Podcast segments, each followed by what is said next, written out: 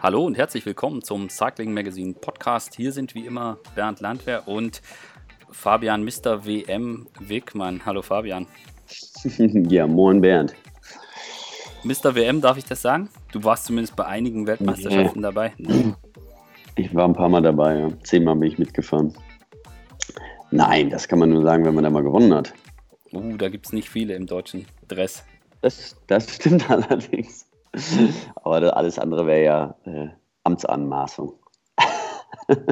Das wollen wir nicht. Na, ich bin schon ein paar Mal gefahren. Es war auch, äh, war und ist immer noch eins meiner Lieblingsrennen. Ich gucke es mir immer sehr gerne an, weil es ist einfach ja was ganz Spezielles. Es sind nicht die normalen Teamstrukturen, ähm, die man davor findet, sondern äh, ja, es sind die Besten des Landes. Und äh, das ist immer ganz spannend zu sehen, wie die Chefs der Nationalmannschaft ähm, die Teams zusammenstellen und ähm, ja, wie sie es hinkriegen, innerhalb von fünf, sechs Tagen dann ein richtig gut funktionierendes Team ähm, auf die Beine zu stellen. Das ist, ähm, das ist immer die größte Herausforderung bei, bei, den, äh, bei den Straßenrennen. Ähm, Zeitfahren ist natürlich so ein bisschen was anderes, wobei dieses Jahr haben wir ja auch ein Teamzeitfahren. Ähm, das ist ja auch wieder was ganz Spannendes. Ähm, da bin ich auch mal gespannt, wie das abläuft. Genau, ich wusste natürlich, dass, dass, dass du ein großer W M-Fan bist, deswegen habe ich das auch so gemeint. Bevor wir beide jetzt aber hier tief in die Analyse einsteigen, ähm, begrüßen wir unseren Gast, denn der, glaube ja. ich, der kennt sich, glaube ich, noch ein bisschen besser aus damit, zumindest was die W M in diesem Jahr anbetrifft, denn wir begrüßen Robert Pawlowski, den, ich sage jetzt einfach mal, ähm, Coach unserer Delegation für die Zeitfahren. Hallo Robert, habe ich das richtig gesagt? Richtig, Bernd. Ich grüße dich, dich grüße ich auch, Fabian. Ich freue mich, dabei Hi. zu sein und ja. euch etwas Einblicke in die W M zu geben für dieses Jahr. Wunderbar. Ja, ich freue mich auch. Ja, ich habe mich jetzt hier schon direkt zurückgelehnt und jetzt können, ja. wir, jetzt, jetzt können wir Robert machen lassen. Für die, die es nicht wissen, äh, Robert ist ja mein Lehrmeister gewesen. Ich habe oh, ja, ja. Äh, Trainerlizenz gemacht, zusammen mit äh, Frank Schleck. Und wir haben uns durchgemogelt und äh, er hat unsere Spickzettel Gott sei Dank nicht gefunden. Ja, das stimmt. Gibt es da sowas wie Noten? Darf man danach fragen? Ja, die gibt es, ja. Die werden immer nicht veröffentlicht. Genau, richtig. Die sind geheim. Ganz, ganz erst nach fünfzig Jahren. Ah, okay. aus, dem, aus dem geheimen Archiv ähm, des Radsportverbandes N R W äh, hochgeholt. Okay, dann gehen wir da jetzt einfach drüber hinweg. Richtig, ähm, danke. Und ähm, ja, vielleicht die Frage, also vielleicht steigen wir als erstes mal so ein, ähm, dass wir ein bisschen auf die Strecken gucken und ähm, dass wir dann, dann können wir ja später noch ein bisschen ja, philosophieren, spekulieren, wie auch immer, was vielleicht mögliche Verläufe anbetrifft. Robert, du hast die, wenn ich das richtig weiß, du hast die Strecken vorbereitet, das heißt, du hast sie genau analysiert und angeschaut. Ähm, kannst du uns ein bisschen was sagen, was so das Spezielle ist? Ja, genau, Bernd. Also ich habe die Strecken vorbereitet, ähm, den Nationaltrainern zugeschickt, den Sportlern zugeschickt, um nochmal das Training fein abzustimmen und zu finalisieren. Das haben wir auch dieses Jahr das erste Mal bei der E M in Alkmaar gemacht, Anfang August, die, denke ich, für die in den Zeitfahrdisziplinen sehr erfolgreich verlaufen ist für Deutschland.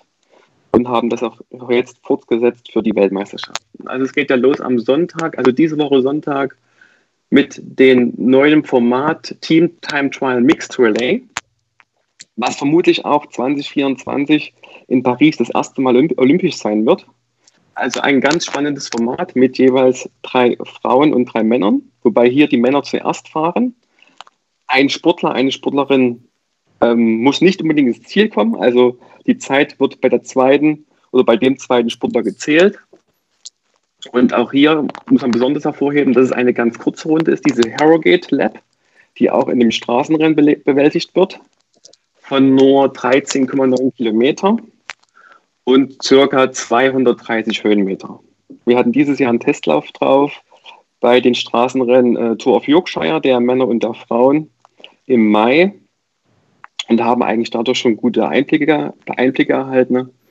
Ähm, und am Ende kann man schon sagen, dass es eine sehr profilierte Runde ist, ähm, mit zwei Engstellen, die zwangsläufig einen Ziehharmonika-Effekt erzeugen werden. Und auch die letzten fünf Kilometer sind sehr kurvenreich, wo das Feld äh, sich langziehen wird, wo auch im Mannschaftszeitfahren dort ähm, ja, vor allen Dingen gute technische Fertigkeiten äh, vonnöten sind, um dort eine perfekte Zeit abzuliefern. Mhm. Ähm, das klang jetzt schon sehr technisch. Gehen wir mal zwei Schritte zurück. Also als erstes mal... Aber das, das ist dieselbe, Entschuldigung, ganz kurz, das ist dieselbe Runde wie der Straßenkurs, oder? Ja. Das, genau, das wollte ich jetzt kurz äh, noch ein bisschen ausführen. Das hätte man vielleicht äh, sogar vorm Weg schicken können. Also es ist, weiß jeder, in Yorkshire äh, findet die W M statt und äh, es gibt also ein zentrales Element, ist diese Runde in Harrogate. Ähm, ich weiß jetzt nicht, wie groß da die Überschneidung ist mit damals Tour de France, wo Marcel Kittel gewinnt, das weiß ich jetzt nicht. Aber es gibt auf jeden Fall diese eine, diese eine Runde und sowohl beim Zeitfahren als auch bei den Straßenrennen werden bei fast allen ähm, wird noch so eine Runde gefahren. Und, äh, ja, das ist richtig. Und ähm, die auf der Runde, äh, ich, ich weiß jetzt gar nicht, ich glaube beim Straßenrennen der Männer sind es, also es sind jetzt nicht, keine Ahnung, dreißig Runden sechs. Oder so, sondern sechs es sind, Runden, es sind, ich. Es sind wenige, sieben. sieben Runden so und sieben. Äh, oh. bei, beim, beim Zeitfahren sind es glaube ich, sind es glaube ich drei, wenn ich das richtig weiß. Und ähm, genau, ich finde es, für was für ein Typ ist das, ist das so ein Kurs? Also gerade wenn wir jetzt bei den Zeitfahren vielleicht, äh, vielleicht bleiben. Okay, ganz kurz zu den Zeitfahren. Also wie gesagt, am Sonntag das Mannschaftszeitfahren. Da fahren jeweils die, die Männer und die Frauen jeweils eine Runde. Zuerst die Männer, dann die Frauen. Wie dann am gewechselt? Montag äh, gewechselt wird auf ein Lichtsignal. Also... Okay. Die Männer fahren kein Staffelstab übergeben oder Trinkflasche. Nein, richtig. Die, die Männer fahren durchs Ziel, dann bekommen die Frauen ein Lichtsignal und fahren dann los. Also das heißt, die Zeit mhm. läuft dann weiter? Ganz normal? Oder wie? Die Zeit läuft weiter, richtig. Mhm. Ja. Also bei einem groben Fehlstart ähm, kommt es zu einer Disqualifikation. Bei einem, sage ich mal, kleinen Fehlstart von ungefähr drei Sekunden wird die Zeit ähm, rausradiert. Okay, aber da steht ja ein Lichtsignal, wie du gesagt hast, eine große Ampel, die auf grün geht. Genau, richtig. Ja. Jawohl. So, sollte, ja. sollte funktionieren. So, dann am Montag sind äh, die Zeitfahren ja Junioren und Juniorinnen. Mhm. Die Junior- Juniorinnen fahren eine Runde auf diese Harrogate Lab und die Junioren fahren zwei Runden. Am Dienstag das zuerst das U dreiundzwanzig-Zeitfahren der Männer. Die fahren dreißig Komma drei Kilometer, aber keine Runde. Also sie kommen oben aus dem Norden, fahren Richtung Harrogate, Richtung Süden und haben Zieheinlauf in Harrogate. Also die fahren also nur die letzten äh, anderthalb Kilometer auf diese Runde. Und die Frauen genau identisch wie die Männer U dreiundzwanzig und es ergibt ungefähr vierhundertdreißig Höhenmeter. Also wirklich ein sehr profiliertes Zeitfahren, definitiv. Kann man nochmal kurz sagen, das ist so ein bisschen die Idee hinter dieser W M, dass man, dass es nicht nur in einem Ort ist, sondern dass es verschiedene Startorte gibt, wo Wettbewerbe gestartet werden, aber der Kern und das Ziel ist immer in Harrogate. Genau.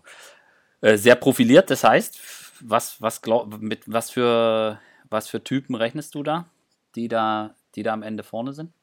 Also grundsätzlich jetzt bei den Einzelzeitfahren der, der Junioren und Juniorinnen, Ähm, und jetzt mal bei den Mädchen, die, die Holländerin Shirin van Anrooy, ähm, ja, schon oft auf Platz eins bis zwei setzen.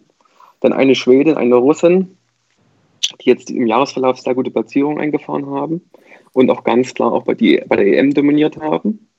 Und auch vom Körpergewicht, ähm, ja, sehr, sehr leicht sind und da absolut die Favoritenrolle einnehmen. Mhm. Bei den Jungs U neunzehn haben wir eigentlich zwei sehr gute deutsche Starter am, am Start mit äh, dem Marco Brenner, der dieses Jahr sehr viele Weltcup-Rennen, also Nations Cup-Rennen der Junioren gewonnen hat, und dem Michel Hessmann. Mhm. Also eigentlich zwei Kandidaten, die auf jeden Fall äh, in die Medaille hineinfahren werden können. Der Michel Hessmann wurde letztes Jahr auch schon Vierter bei der Juniorenweltmeisterschaft in Innsbruck. Also absolute Top-Kandidaten. Dann dazu zwei Italiener, Andrea Piccoli, Piccolo, Entschuldigung, und äh, den Antonio Tibari, die schon auch bei Zeitfahren sehr gut glänzt haben. Dann Quinn Simmons aus den U S A, der schon einige Nations Cup gewonnen hat dieses Jahr und natürlich immer bei diesen bei den Juniorinnen und Junioren vor allen Dingen die Australier und Neuseeländer, die man halt überhaupt nicht einschätzen kann, die im Jahresverlauf eigentlich fast nie auftauchen, aber dann meistens mhm. zur Weltmeisterschaften relativ gut sind. Mhm. Aber das ist immer so, so eine Unbekannte. Ja. Mhm. Fabian, gehst du da mit? Du kennst sie doch bestimmt, bestimmt total gut aus im Juniorenbereich. Ja, wen ich natürlich ein bisschen kenne, ist Michel Hessmann. Ähm, der wohnt ja hier ums Eck. Ähm, ja, ich, dem drücke ich ähm, die, natürlich äh, groß die Daumen. Ähm, mein Vater hat, wann, wann war es? Vor der E M, ne? Mhm. Richtig. Robert, haben sie mal zusammen trainiert, äh, hat ein bisschen Motortraining gemacht und äh, ähm, ja, der, ich meine, der hat, äh, wohnt zwanzig Kilometer von mir und ähm, war natürlich ganz großartig, letztes Jahr schon Vierter und ähm, na, bin mal gespannt, was er dieses Jahr da reißen kann. Also dein, dein Vater ist mit deinem Roller vor ihm gefahren und hat Windschatten gegeben, um das noch kurz hier äh, noch kurz auszuführen. Ähm, genau, so sieht Robert, wie ist das? Du bist ja schon länger im, im Profiradsport, warst Trainer bei einer World Tour Mannschaft. Hast du, musstest du dich jetzt irgendwie in dem Juniorenbereich, ich weiß nicht, wie intensiv verfolgst du den jetzt, ich sag mal, in deinem Alltag? Ist das, weil du ähm, musstest jetzt natürlich genau wissen, wie sieht das aus, wer ist die Konkurrenz und so weiter. Ist das was, was du automatisch drauf hast oder hast du dich da jetzt äh, auch nochmal äh, speziell ein bisschen tiefer reingewühlt? Nee, eigentlich automatisch, weil ich bin ja noch zu fünfzig Prozent Landestrainer in Nordrhein-Westfalen für äh, Trainingsmethodik und Analyse und habe sowieso die, die besten Junioren in der Betreuung, wie zum Beispiel Michel Hessmann. Und von daher bin ich da eigentlich relativ up-to-date, mhm. was da auch in dieser Szene abgeht. Mhm. Mhm. Genau. Ähm, vielleicht können wir das auch noch erwähnen. Ähm, du hast es vorhin kurz gesagt, ich würde es gerne noch ein bisschen ausführen, weil ich glaube, das weiß nicht jeder, nicht jeder Hörer, ähm, dass es das erste Mal ist, dass man, dass der B D R sagt, wir schicken, also war das erste Mal bei der Europameisterschaft, dass der B D R gesagt hat, wir haben einen sportlichen Leiter vor Ort, aber wir wollen noch einen, einen Trainer mitschicken, der die Sachen halt vorbereitet, und gerade bei den Zeitfahren, vielleicht auch, ich, ich jetzt als Laie würde sagen, vielleicht auch beim Thema Pacing und Ähnlichen ähm, ähm, helfen kann. Ähm, als sportlicher Leiter wird ähm, Jens Zemke dabei sein bei der W M, das ist richtig, gell? Jawohl, richtig. Genau, und das ist jetzt, war jetzt bei der E M das erste Mal, dass das gesagt worden ist, okay, wir, wir schicken da einen Trainer, einen Trainer mit. Das war auch der Wunsch von Jens Zemke gewesen im Vorfeld der E M. Ja, wie gesagt, eine Person mitzuhaben, die sich halt mit Pacing, also mit Renneinteilung auskennt, die Zeit hat, die, die Zeitverstrecken genau zu analysieren und vorzubereiten. Und ist halt der B D R auf mich gekommen. Wie gesagt, ich habe das letztes Jahr auch schon für Katschbücher gemacht, dass ich gerade solche Wettkämpfe wie Zeitfahren, Mannschaftszeitfahren speziell vorbereitet habe, meistens ein, zwei Tage vorher hingeflogen bin, selber äh, die Strecke abgefahren bin mit dem Fahrrad, mit dem Auto abgefahren bin, Videos gemacht und dann den Sportlern präsentiert habe, die Zeitfahren noch betreut habe, dann wieder nach Hause geflogen bin. Ähm, und habe auch im Vorfeld von zwei, in zweitausendsiebzehn dem B D R eine Einschätzung geschrieben zu diesem neuen Format Mannschaftszeitfahren, also Mixed Mannschaftszeitfahren. Ähm, wo, also wo die ersten Gerüchte aufgetaucht sind zweitausendsiebzehn, dass dieses neue Format entstehen wird. Und so ist der ganze, ja, das ganze Kind gewachsen eigentlich. Mhm. Mhm. Stelle ich mir das richtig so vor, dass du das für jeden Sportler einzeln vorbereiten musst? Ja, grundsätzlich ähm, haben wir drei verschiedene Zeitstrecken, ne? Also mhm. Juniorinnen, Junioren identisch, dann die Männer U dreiundzwanzig, Frauen sind identisch und dann die Männer am Mittwoch über vierundfünfzig Kilometer. Und diese drei Strecken habe ich komplett vorbereitet, auch diese Harrogate-Runde mhm. komplett für das, Mannschafts- für das Mannschaftszeitfahren. Und ähm, habe genau die Berge analysiert, also welche Steigungsprozent, wie lang die Berge, die ähm, mögliche Fahrzeit kalkuliert. Und dann ergibt sich ja schon daraus ähm, ungefähr die, Renn- die Renneinteilung. Mhm. Am Ende natürlich vor Ort noch, mhm. wie ist der Wind, das ist nochmal ganz, ganz wichtig. Ähm, und das und Wetter, ne? Das Wetter, genau. Und an welchen Stellen sollte man also überpacen, genau auf Pace fahren, unterpacen. Und dann wird das natürlich vor Ort mit den Sportlern genau besprochen und auch auf die Wattzahlen angepasst. Mhm. Das heißt, die können, auch die Junioren können da komplett nach Wattmesser fahren. Richtig. Genau. Wobei bei den Junioren ist immer ein bisschen mhm. abhängig. Ähm, ja, wie, äh, wie gewohnt sind sie an, an das Fahren mit Wattmessgerät ähm, und solche Fragen, ja. Mhm.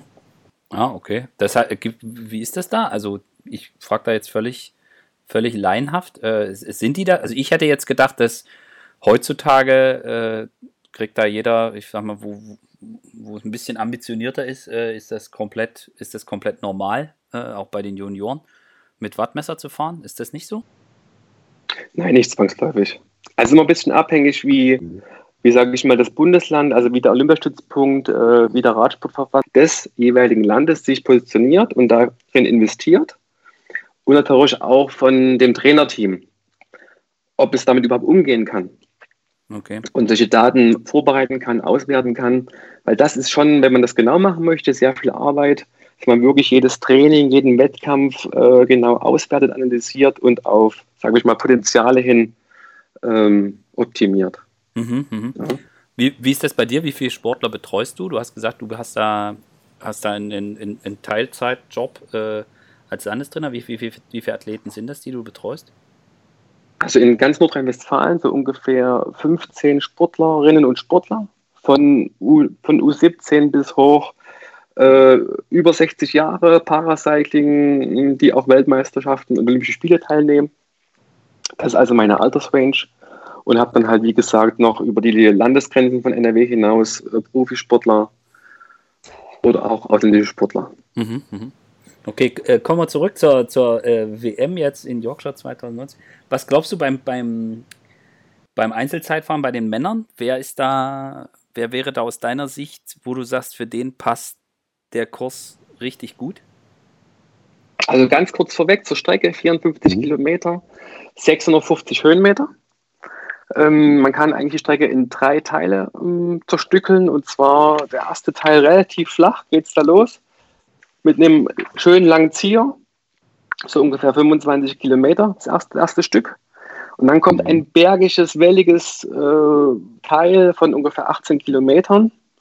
Das sind dann schon alleine dreihundertsechzehn Höhenmeter in diesem Abschnitt. Und dann ja, das Finale über elf Kilometer, wieder etwas flach, mehr Abfahrten drin und dann Richtung Harrogate nochmal zwei kurze Anstiege drin. Also ein sehr profiliertes Zeitfahren, eng, schmale Abfahrten, kurvenreich. Also da ist Streckenkenntnis wirklich ganz, ganz wichtig. Ja, genau. ähm, aber zum Beispiel Victor Campenaerts von Belgien ist, glaube ich, gestern oder vorgestern schon angereist mhm. und bereitet sozusagen diesen Kurs über zehn Tage vor, was natürlich in dem Fall perfekt ist. Ne? Mhm. Ja. Also jetzt ist die Frage, wie, wie stellen sich einige Nationen auf? Also zum Beispiel ist ja äh, Primož Roglič äh, noch im Gespräch, was ich sehr interessant finden würde. Mhm. Ähm, Geraint Thomas mit großen Fragezeichen, der ja auch bei dem profilierten Zeitfahren äh, bei der Tour de France dieses Jahr eine sehr, sehr gute Vorstellung abgeliefert hat. Und sowieso die Favoriten eigentlich die Belgier mit Victor Campenaerts, den Remco Evenepoel, Jos van Emden aus Holland. Ja, und unsere beiden Starter mit Nils Politt und Toni Martin, ich denke, dass wir da hoffentlich ja, in Top fünf, jetzt ist ja Toni gestürzt letzte Woche noch äh, bei der Vuelta. Er kann, so wie es jetzt aussieht, momentan äh, fahren bei der W M nächste Woche oder diese Woche und nächste Woche. Ähm, aber es gilt einfach abzuwarten, was da noch passiert, vom, vom Training her, vom Genesungs- Genesungsprozess her. Mhm. Aber ich denke, da können wir schon zwei ja, Top-zehn-Platzierungen anstreben. Aber es klang jetzt nicht so, als wäre das die optimale Strecke für Toni Martin, was, wie du den Mittelteil da beschrieben hast und mit, mit, mit eng und, ähm, und, Richtig. und, und streckentechnisch sehr, sehr fordernd, sage ich jetzt einfach mal. Genau. Also ein sehr, sehr unrhythmischer Kurs und jetzt kein typischer äh, Doha-Kurs von zweitausendsechzehn für Toni, wo man einfach mhm. nur drücken muss. Ähm, also schon ja, sehr anspruchsvoll und ja, ich meine, Toni kommt jetzt aus der Vuelta, ist schon Tour de France gefahren. Ähm, und ja, also es ist ein langes Zeitfahren, vierundfünfzig Kilometer. Von daher hat er vielleicht die Substanz, das gut zu überstehen und dort vielleicht mit dem Lucky Punch schon reinzufahren. Hast du, würdest du sagen, dass es jetzt von der Vorbereitung her, wenn wir jetzt bei den Zeitfahren bleiben, dass es von der Vorbereitung her vielleicht gar nicht schlecht ist für die Jungs, die die Vuelta gefahren sind? Oder würdest du sagen, jetzt die, die das ein anderes Programm gewählt haben, jetzt wie Remco, der jetzt in, in, in Kanada gefahren ist, äh, das wäre besser, weil die dann einfach frischer sind? Wie, wie beurteilst du das als, als Trainer? Also ich würde eigentlich die Tour auf Briten als optimale Vorbereitung ansehen. Mhm. Also Vuelta, ja, lange, eine dreiwöchige Landesrundfahrt könnte eventuell zu lang sein und vor allen Dingen durch das profilierte Gelände, Gelände die Spritzigkeit nehmen. Und bei solchen jetzt ja Überseereisen wie Kanada hast du immer das Problem mit dem, mit dem Jetlag, also Zeitverschiebung, kurze Anreise wieder zurück. Könnte ein Sportler auch kurz vor einer W M aus dem Rhythmus bringen. Na gut, Remco ja, ist noch jung, der, der, der spürt das nicht. Der macht durch. Das genau. Nicht. Ja, genau. Na, also von daher würde ich die Tour auf Briten, so wie sie dieses Jahr war, eigentlich perfekt als perfekt ansehen. Okay. Ist da Campenaerts gefahren? Nein. Nein. Hm. Ja. Wissen wir nicht, wo er steht. Hm. Richtig. Der fette Mann-Freund Alaphilippe. Das konnte ich noch nicht rausfinden. Der will doch, will der nicht die Straßenrennen gewinnen? Ja, mit Sicherheit will der das. Also ich habe hier auf der Meldeliste Pierre Latour und ben, Benjamin Thomas stehen ah, ja, für, ja. für Frankreich. Ja. ja, weil das Zeitfahren, was er bei der Tour hingelegt hat, ähm, da hat er ja G mal eben ja, zehn Sekunden abgenommen, oder fünfzehn sogar. acht auf den letzten fünfhundert Metern. Und das war ja, so wie ich das jetzt so einschätze, so ein bisschen ein ähnlicher Kurs, ne? Der war ja auch ja. Sehr, sehr technisch, ähm, ging rauf und runter und äh, die letzten zehn Kilometer waren auch mehr oder weniger flach. Äh, das ist vielleicht auch so ein, so ein kleiner Hinweis. Ich weiß auch nicht, äh, das, was du jetzt gerade gesagt hast, äh, ich, ich glaube auch diese kurzen Rundfahrten waren vielleicht äh, eher besser. Früher die Vuelta war eine gute Vorbereitung für die Fahrer, weil sie immer zum Roll- Mitrollen ganz gut war. Zum Schluss wurde vorne richtig schnell gefahren. Aber das, was wir jetzt dieses Jahr gesehen haben, ähm, war ja mal alles andere als ähm, La Paloma, was sie da gefahren sind. Die eine Etappe mit einem über fünfziger Schnitt. Ähm, da muss man mal gucken, wie die, die, die jetzt die Vuelta gefahren sind, ähm, wie die das alle verkraftet haben. Weil ich glaube, die mussten äh, durch die Bank wirklich alle tief, tief gehen. Also alle, die durchgefahren sind. Ja, ich glaube auch für den Kopf war das, also was ich so mitbekommen habe und ich habe jetzt auch mit, äh, mit einem Trainer von der Mannschaft äh, drüber gesprochen, das war schon das war schon eine heftige Rundfahrt. Also es gab, mhm. ja, also es gab ja fast nie einen Tag, wo, wo es mal leicht war. Und ich kann mir schon vorstellen, dass alle, die die Vuelta gefahren sind, jetzt vielleicht auch vom Kopf her einfach, einfach auch ein bisschen müde sind. Also ich weiß nicht, Fabian, wie das bei dir war. Ich weiß nicht, ob, ob du mal die ja, Vuelta ich hab, überhaupt ich hab das nie, bist. Als nee, eben nicht. Nee. Ich habe ich, ich hab, hab das nie gemacht. Ich bin immer über die, die Eintagesrennen ähm, da reingegangen ähm, und kam damit auch wirklich ganz gut zurecht. Ich konnte auch immer ähm, ja, gut lange Einheiten zu Hause trainieren und mich da vorbereiten. Und dann habe ich die, ja, die schweren Eintagesrennen als Vorbereitung genommen. Ähm, und das habe ich immer für, für so ein Eintagesrennen immer als, als bessere Variante für mich angesehen, ähm, weil du dann doch an den einzelnen Tagen halt tiefer gehst. Bei einer Rundfahrt gehst du ja meistens nie über das Limit drüber, sondern du probierst immer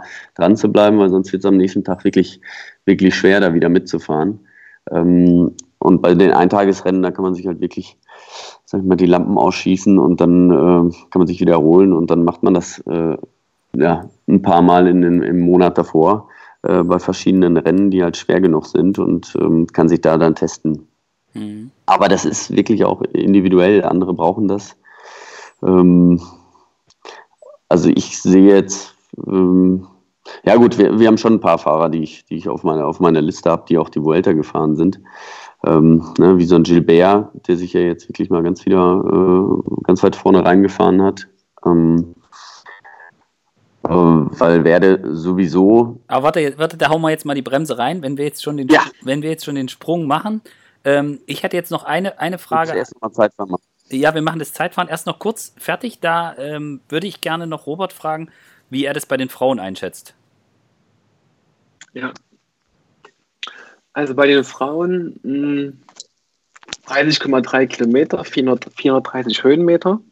Da kann man die Strecke eigentlich in zwei Teile teilen. Der erste Teil ähm, relativ flach, ergibt aber auch schon ungefähr hundertzwanzig Höhenmeter von ungefähr ja, dreizehn Komma fünf Kilometer.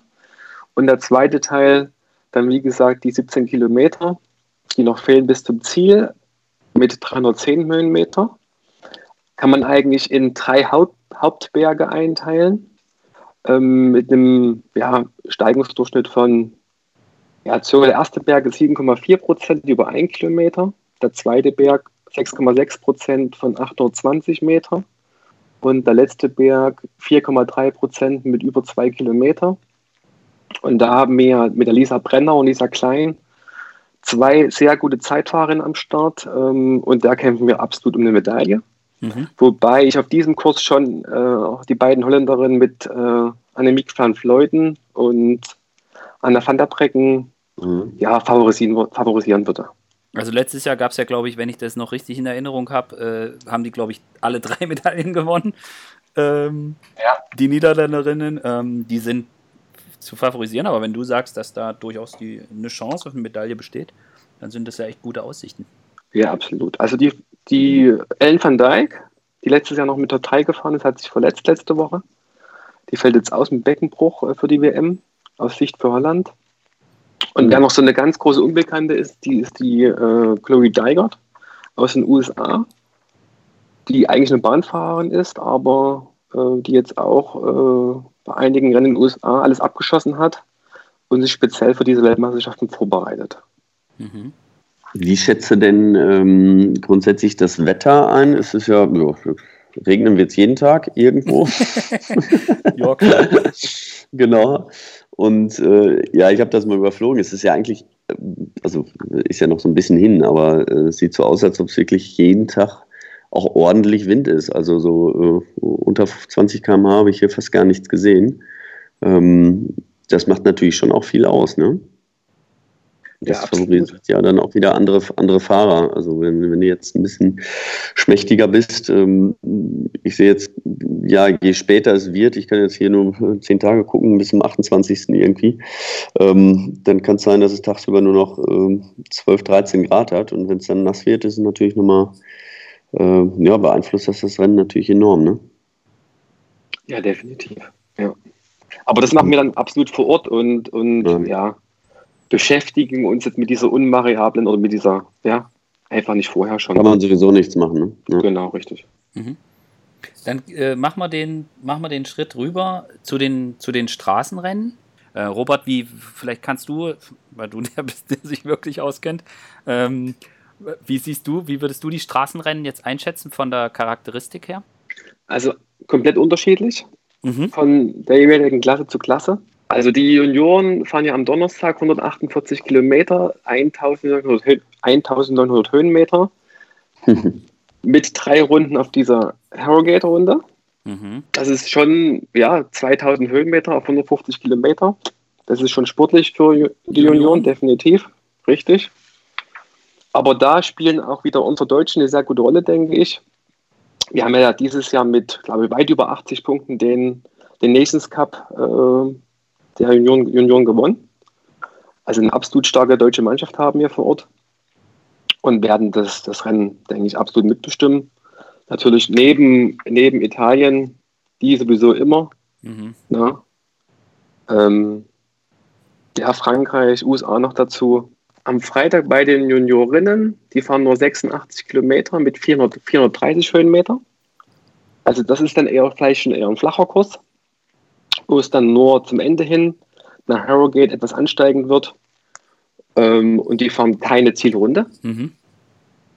Und da aus deutscher Sicht ähm, haben wir eigentlich keine große Favoritin dabei. Mhm. Ja, also da wird man schon wieder, ähm, ja, in dem Fall auch mal Großbritannien nennen mit Eleanor Beckstedt, die äh, dieses Jahr zum Beispiel G W M gewonnen hat, die Nations Cup gewonnen hat. Das ist für mich eine große Favoritin. An der Heim-W M sowieso. Das ist dann die Tochter von dem Buckstedt. Richtig? Das weiß ich gerade nicht. Ich glaube schon, ja. Hat ja auch schon mal Roubaix gewonnen. Von, von Magnus Buckstedt. Richtig, genau. Nations Cup gewonnen, ne? Und was? Gent Wevelgem, hast du gesagt. Ja. Okay. Ja, wenn ihr eine ähnliche Figur habt wie ihr Vater, dann ist sie dafür auch prädestiniert. Also ich weiß, dass die Tochter, ähm, dass, dass die Tochter mega krass ist. Ich, mhm. ich habe jetzt nur bei der, bei der Nationalität, weißt du, wie das kommt, dass die dann nicht, äh, weil er ist ja Schwede. Ja, aber er ist äh, mit einer Engländerin, glaube ich, verheiratet und hat auch in oh. Belgien gewohnt. Also da und wie daher die Nationalität kommt das. Äh, richtig, genau. Ja, also ich, die hat, ja, ich habe das, ich habe da gelesen, da gab es, ich glaube in, mhm. in der Head Newsblatt oder so gab es eine, eine große, im Frühjahr eine große Geschichte dazu, dass die irgendwie so, und die hatten dann auch noch hier mit ähm, Väter- und Töchter-Geschichte, wer, was es dann noch für Beispiele gibt und so. Da erinnere ich mich dran. Ja, ja, ja, das gibt es ja jetzt in Deutschland auch, ne?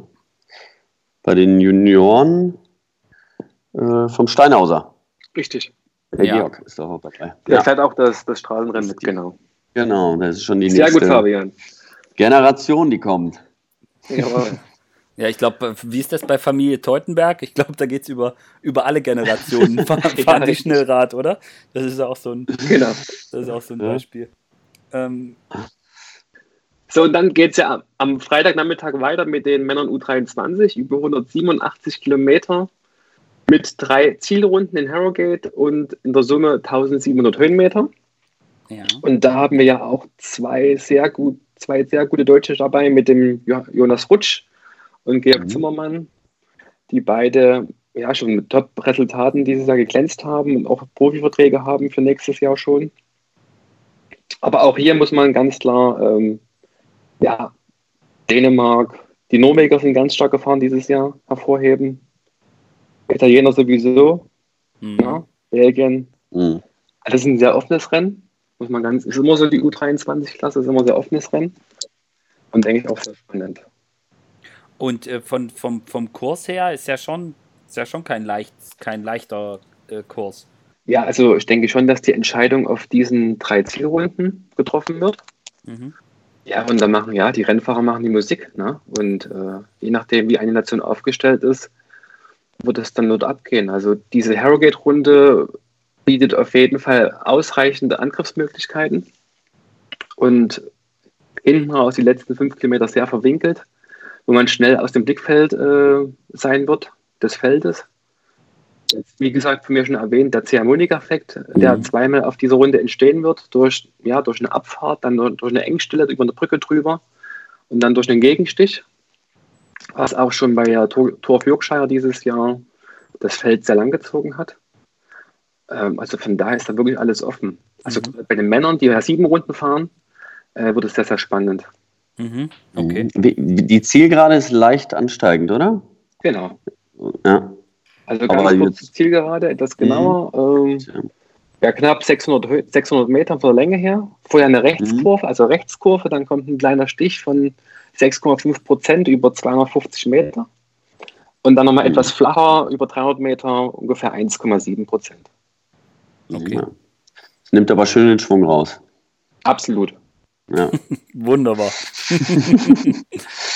Also was, was du dann sagtest, äh, am, am Eingang schon des Gesprächs, ähm, Tour de France zweitausendvierzehn, wo Marcel Kittel gewinnt, ja. die erste Etappe. Also das ist eigentlich komplett, diese Außenschleife der Männer ist eigentlich komplett identisch äh, zur Tour de France-Strecke, okay. außer der, der Beginn. Mhm. Und halt das Ziel war natürlich direkt in Harrogate, also die sind dann komplett gerade durchgeschossen. Mhm. Ähm, also die Zielgerade ist identisch, außer halt diese, diese Rechtskurve, die jetzt auf dieser Runde mit eingebaut ist, die war da nicht, also Tour de France. Und jetzt hier fahren sie halt noch sieben, sieben Runden, die Männer. Also ein ganz anderes Rennen. Also eigentlich nicht vergleichbar mit Tour de France zweitausendvierzehn.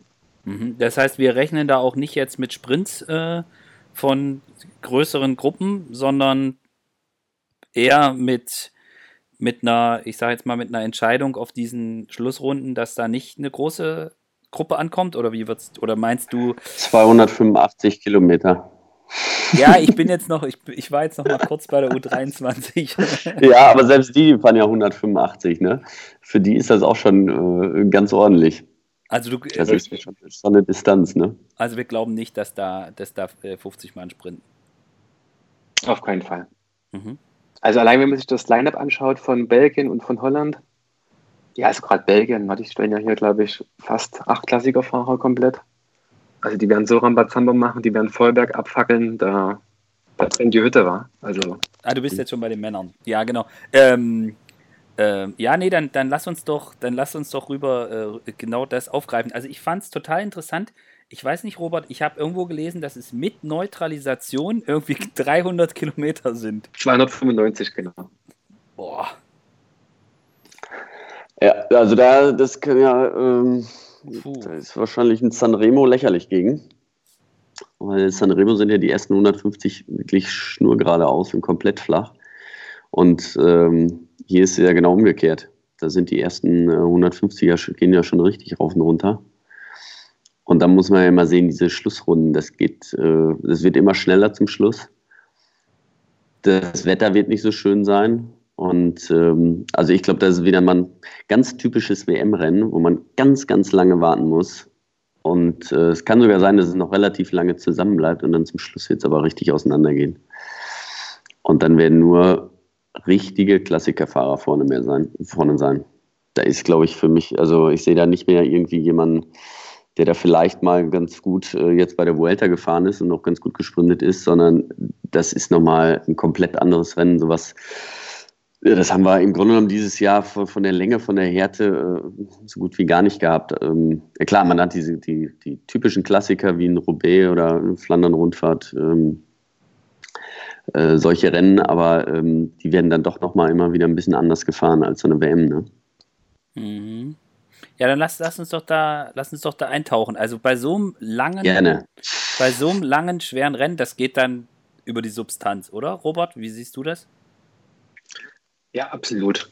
Definitiv. Also vor allem noch diese Wetterkomponente, man könnte ja wirklich sieben Stunden im Regen fahren. Bei ungefähr zehn bis zwölf Grad. Na, also das sind ja wirklich dann Leute gefragt, die allein sich dieser Herausforderung schon stellen wollen. Na? Mhm. Also von daher ist das schon sehr speziell. Also diese Außenschleife bis Harrogate äh, sind hundertdreiundachtzig Kilometer. Also schon mal ungefähr eine Fahrzeit von vier, viereinhalb Stunden. Ähm, zweitausendeinhundert Höhenmeter mit drei Hauptanstiegen, die jetzt nicht so schwer sind. Also ungefähr von der Länge her, Moment, hier habe ich es stehen, viereinhalb bis sechs Kilometer und ungefähr ca. fünf Prozent. Mhm.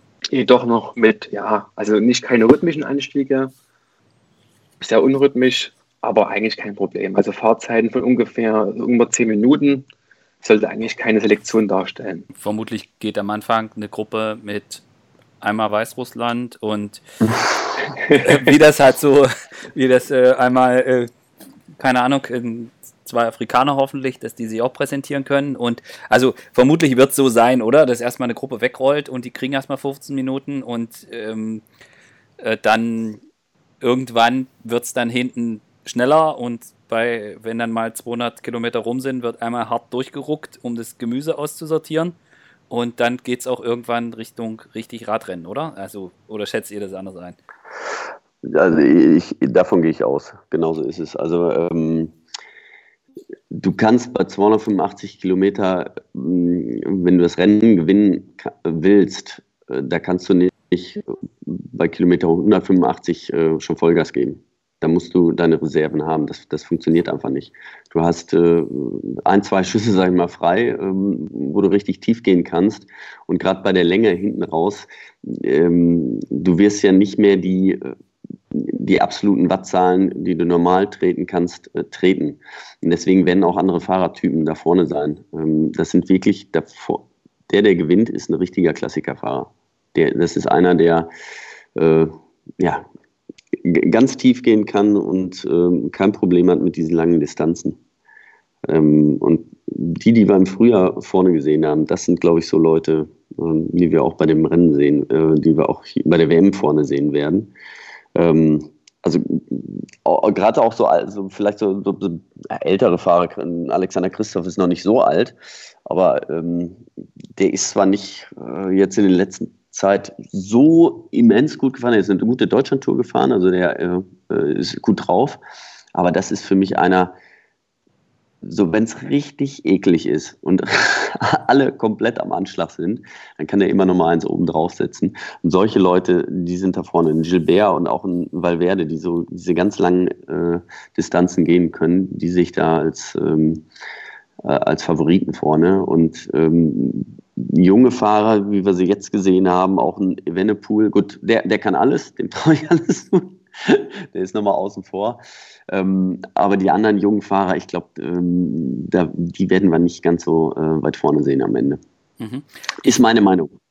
Ich wurde gestern gefragt, äh, so grob, was würde ich sagen? Und ich habe gesagt, so vom, vom Kurs her, und ich habe gesagt, so ein bisschen Amstel. Ist das, mhm. Robert, ist das, ja. ist es das? Also hast du es damit verglichen vielleicht sogar? Oder kann man, kann man das so sagen? Ist es so ein bisschen wie ein noch längeres Amstel? Kann man absolut so sehen, ja. Definitiv. Okay. That- Am Anfang ist es halt, sind schon höhere Berge. Ne? Das ist wie, wie in Lüttich, also mit fünf Kilometer Bergen. Das hast du ja beim Amstel nicht unbedingt. Aber ähm, ja, gerade das Finale. Ne? Ähm, wenn du sagst, es geht nur rechts, links, äh, mal schmale Straßen. Ähm, da ist natürlich auch viel, ist ganz wichtig die Position, ne, dass du die Runde auch kennst. Wie fährst du, wo kannst du vielleicht mal ein bisschen rollen lassen, wo ist es wichtig, vorne zu fahren, um Kräfte zu sparen. Das ist, ähm, das ist wirklich das A und O, gerade auf diesen Runden. Ähm, mir haben die immer sehr gelegen, weil, weil ich immer wusste, ich habe mir die Runde vorher angeguckt und wusste ganz genau, so, hier musst du vorne fahren, da kannst du da und da überholen und dann lässt du dich so ein bisschen zurücksacken. Ähm, Da kannst du Körner sparen, also das machst du die ersten äh, fünf Runden und dann weißt du genau, im Finale, in den letzten zwei Runden, dann musst du halt sowieso Vollgas fahren, aber vorher probierst du halt jedes Korn irgendwie zu sparen. Ähm, Sagan muss man drauf achten, die machen das auch ganz, der macht das auch ganz gerne, der fährt ganz vorne in den Berg rein und lässt sich dann so ein bisschen durchreichen. Ähm, und wenn ich das bei jedem Berg mache und jedes Mal im Schnitt da hundert Watt sparen kann, ähm, dann helfen mir die natürlich ungemein äh, hinten raus. Deswegen, man muss eine gewisse Erfahrung haben bei so einer Weltmeisterschaft. Ähm, die ist sehr, sehr wichtig. Ähm, oder man heißt halt Remco Evenepoel. Ja. Also äh, die alte Steinta- die alte Steintaktik, die du da jetzt äh, so schön beschrieben hast. Was mir aufgefallen ist, als ich es mir bei Strava angeguckt habe, das ist halt echt das, was Robert vorhin schon gesagt hat, dass echt enge Kurven sind nach Abfahrten. Wo du halt wirklich... Wo, vermutlich, also Robert, du kennst die Strecke, wo man wahrscheinlich echt bremsen muss und dann einfach nochmal neu losfahren. Also das ist sogar an zwei Stellen so. Genau, richtig. Das, da kannst du, also da fällt es schwer mit Kraftsparen. Vermutlich. Ja, wenn, ja wenn, du da, wenn du da vorne fährst, geht das natürlich, dann kannst du die Kraft sparen. Ähm, wenn du da die ganze Zeit hinten fährst, dann kann das halt sein, dass du nach diesen Kurven ähm, für anderthalb Kilometer Vollgas fahren musst, um wieder aufzuschließen, weil durch den Ziehharmonika-Effekt ist es dann so weit auseinandergezogen, dass du dann vielleicht, weiß nicht, fünfundzwanzig, dreißig Sekunden bis zwar im selben Feld, aber es ist so lang gezogen, dass du die wieder schließen musst. Und ähm, das darfst du nicht allzu oft machen, weil äh, ich meine, es haben sich viele speziell darauf vorbereitet, die sind alle auf einem Niveau und mehr oder weniger und ähm, da zählt halt äh, ja, jedes Korn, was du sparst. Mhm. Also, also der Hauptanstieg auf der Runde ist zwischen Kilometer sieben Komma sieben mhm. und Kilometer neun ungefähr. Mhm. Also die Runde nochmal zur Wiederholung, dreizehn Komma acht Kilometer, dreizehn Komma neun. Und also genau ungefähr in der Rennhälfte ist dieser Hauptanstieg von eins Komma eins Kilometer, im Durchschnitt sechs Komma zwei Prozent. Wobei ähm, gibt es auch ein flaches ersten, Stück mittendrin, gell? Genau, richtig, gibt es auch ein flaches Stück mittendrin. Also eigentlich ist der erste Teil sechshundert Meter mit über acht Prozent. Und vorher ist halt die Schwierigkeit, dass die Sportler langgezogene Abfahrt runterkommen, eine langgezogene Rechtskurve und dann links, links über eine kleine Brücke fahren. Da passen vielleicht zwei, drei Sportler drüber maximal, aber ich denke eher Reihe. Die kommen dann mit fünfzig, sechzig Kilometer pro Stunde runter, fahren eine Reihe und dann geht es dann links, links gleich wieder den Berg hoch. Also, und dann die letzten, wieder eine Abfahrt von einem Kilometer, relativ geradeaus, relativ breit, auch das geht vielleicht. Aber dann auf den letzten vier Kilometern hast du eins, zwei, drei, vier, fünf, sechs, sieben, acht Kurven, ähm, wo du auf jeden Fall immer Position fahren musst. Dann hast du mal ein langes Stück wieder nach der Zieldurchfahrt von, von vier Kilometern, das relativ breit ist, leicht ansteigend, wellig ist, wo man wirklich Position gut machen kann. Aber dann musst du sie eigentlich für den Rest der Runde halten, denke ich. Okay, das heißt auch, an, also es klingt jetzt für mich so, nach dem, was ihr beide jetzt sagt, Position fahren musst du spätestens, wenn es, ich sage mal, auf die letzten drei Runden dort geht, äh, ist das das A und O. Wenn ich es auch schon eher denke. Okay. Mhm. Genau, also ich glaube, je nachdem, wie es, wie es halt ist, du musst halt an, an den, irgendwo musst du ja Kraft sparen. Also du kannst nicht die ganze Zeit vorne fahren, ne? Das ist ja immer so, dann, dann wäre es ja einfach. Wenn du sagst, äh, fährst vorne, dann kann ich auch nichts überraschen, aber es kostet natürlich auch, auch Energie, aber du musst das Rennen lesen können und dann an den wichtigen Stellen immer vorne sein. Ähm, und das ist auch auf der Runde. Also da musst du mit Sicherheit ähm, an den richtigen Stellen musst du immer vorne sein, damit du halt nicht, nicht diese Löcher zufahren fahren musst. Ne? Ja. Tauchen wir mal ja, aber ich denke, ganz kurz noch zum Energiesparen, also wirklich die ersten hundertachtzig Kilometer, also diese Außenschleife, da ist wirklich das oberste Ziel, Energie zu sparen. Mhm. Ja, definitiv. Wobei es ist halt gerade diese, auch diese, Anstieg, diese drei Hauptanstiege sind sehr windanfällig, da wächst kein Baum, das ist alles plattes Land, also mhm. äh, nur Wiese eigentlich, die Bergkuppen. Und da brauchst du schon, denke ich, ein gutes Team, eine gute Position im Feld, um dort ja, Energie zu sparen. Mhm. Dann tauchen wir mal so ein bisschen ein in die, ähm, wer denn, also wir haben es ja schon so ein bisschen gemacht, also wir haben gesagt, irgendwie, wenn es sechs Grad und Regen hat, dann Alexander Christoph. Ja. äh, für mich, für mich ist es, du hast vorhin gesagt, Robert, ähm, die Belgier haben da eine absolute Klassikertruppe hin, oder stellen die da einen Start, ja, das ist also mit Gilbert, Oli Naesen, Van Avermaet, äh, äh, Toyns, Remco, Wellens äh, und dann haben sie noch hier die Tretschweine, ähm, Tim de Klerk und, und Yves Lampaert dabei. Ich meine, da hast du ja irgendwie, ja. da hast du ja, also selbst Yves Lampaert könnte Weltmeister werden und du hast da ja irgendwie, keine Ahnung, sechs Kapitäne. Da stellt sich für mich so ein bisschen die Frage, wie könnte das, wie könnte so ein Rennen laufen? Also ist es, kann man wirklich damit, äh, gerade wenn man so guckt, welche Nationen jetzt wirklich Fahrer haben, die da wirklich eine Chance haben. Wir haben über Alaphilippe gesprochen.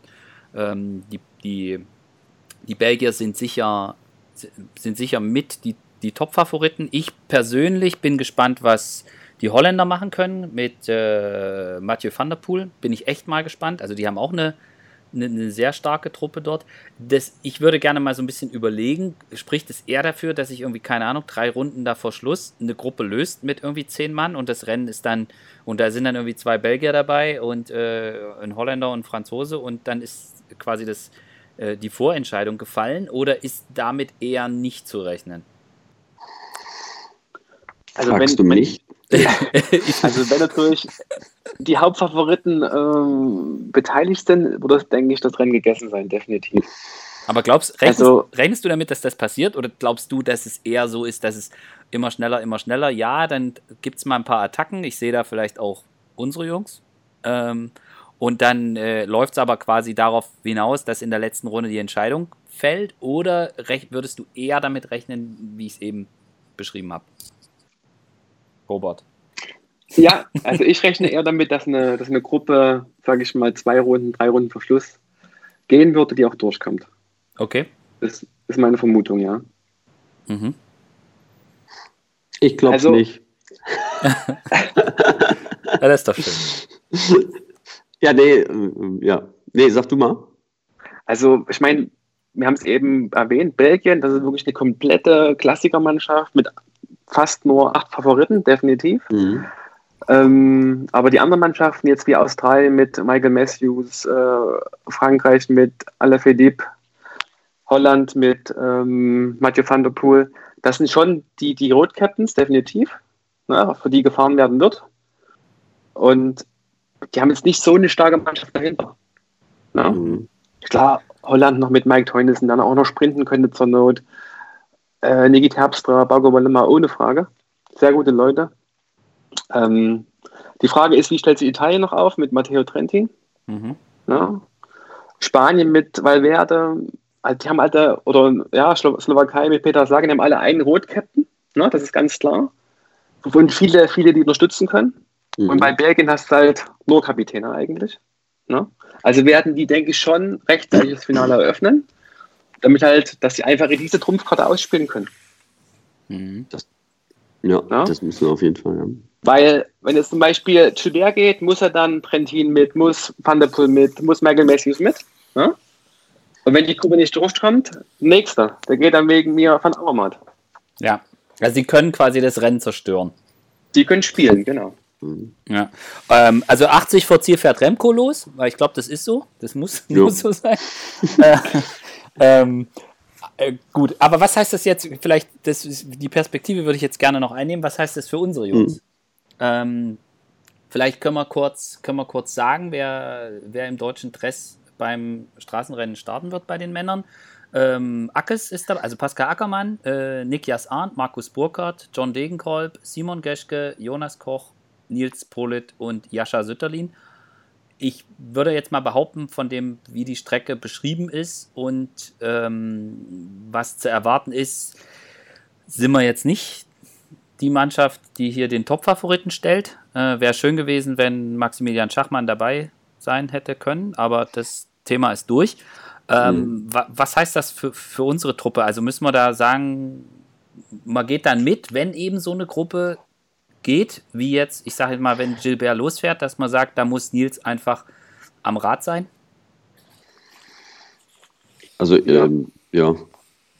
Also wir haben eigentlich eine Mannschaft, die eigentlich nur erstmal reagieren kann. Also wir können jetzt nicht agieren wie, wie Belgien, sondern wir müssen erstmal nur reagieren. Ähm, vielleicht auch mal rechtzeitig eine Gruppe besetzen, um halt dann wegen mir eine Überzahl zu haben. Ja, wenn dann eine, wenn Gruppen zusammenlaufen, mhm. das könnte dann Sinn machen, ja. Ja, aber es, im Grunde genommen haben wir, also aus meiner Sicht sind es zwei Leute ähm, mit John und Nils, die, die gezeigt haben, dass sie bei den bei richtigen langen Klassikern äh, ganz vorne mitfahren können, bei ganz schweren Rennen. Man muss das wirklich, ich meine, Nikias Arndt ist super Vuelta gefahren, der Absolut. ist top, top drauf, aber ähm, so ein Etappenrennen ist halt nochmal was anderes als, ähm, als so eine W M, wo du äh, acht Stunden im Sattel sitzt. Also das ist, das wird hinten raus so schwer und deswegen ähm, es müssen alle warten. Wie hat, wie, wie hat äh, Gilles, äh, Sagan die, seine W Ms gewonnen? Der hat gewartet, gewartet, gewartet und hinterher da tritt keiner mehr anderthalb tausend Watt. Ne? Die sind alle, äh, alle bereit zum Schluss. Und ähm, es, viele kommen, wenn, wenn du zu früh attackierst, von alleine wieder zurück.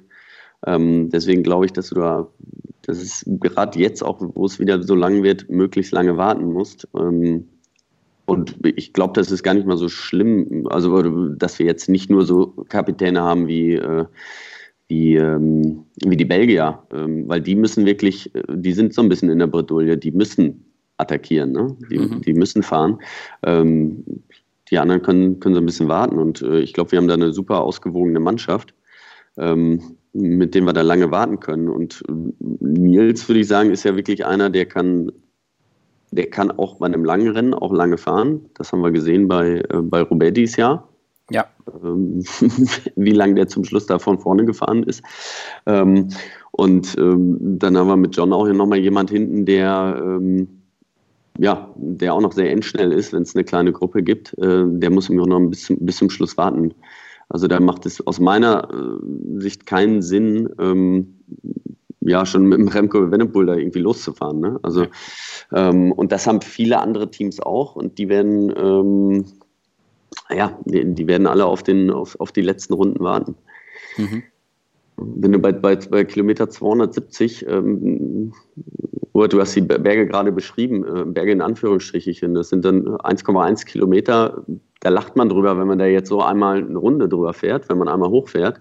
Aber das ist halt, äh, sieht komplett anders aus, äh, wenn man da nach zweihundertachtzig Kilometer drüber fährt.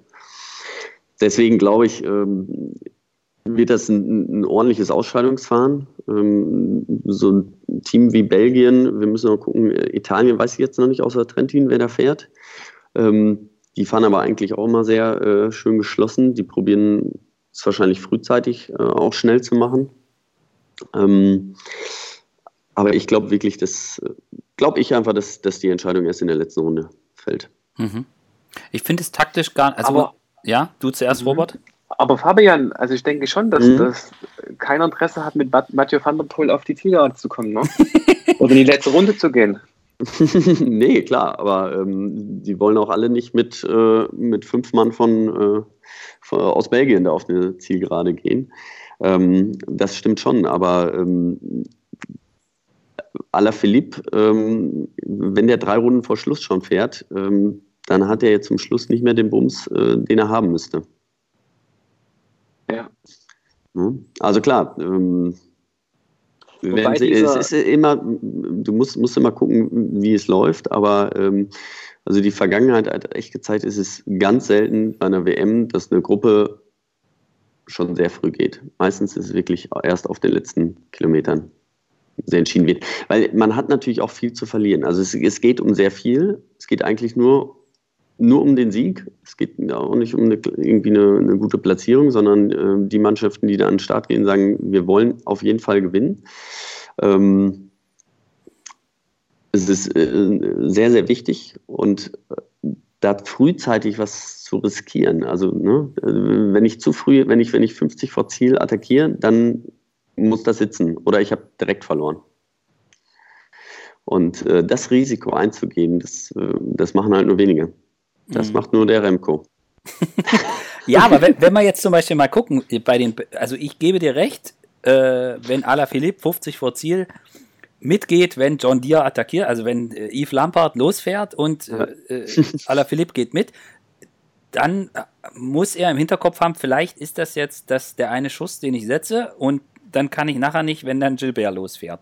Aber genau, mhm. das, aber genau das ist ja das, was, was für die Belgier perfekt ist. Die Frage, die sich mir dann, also wenn Oli Naesen losfährt, kann mhm. das auch bedeuten, dass das Rennen entschieden ist. Es kann auch, wenn, wenn, wenn Gilbert losfährt, sowieso. Und ja, wenn, jein, jein, der fährt ja nicht alleine weg. Also nach zweihundertachtzig oder zweihundertfünfzig fährst du jetzt auch nicht mehr alleine weg, sondern dann sind auch wieder welche dran. Nee, ja? Der fährt natürlich äh, nicht alleine müssen, weg. Aber und die müssen auch mit ihm fahren. Und da, das ist dann auch die Frage. Die haben so ein starkes Team. Jeder von denen, der vorne ist, der sagt, ähm, ein Franzose, ein Deutscher sagt, äh, nee, mit dir fahre ich aber jetzt nicht weiter hier.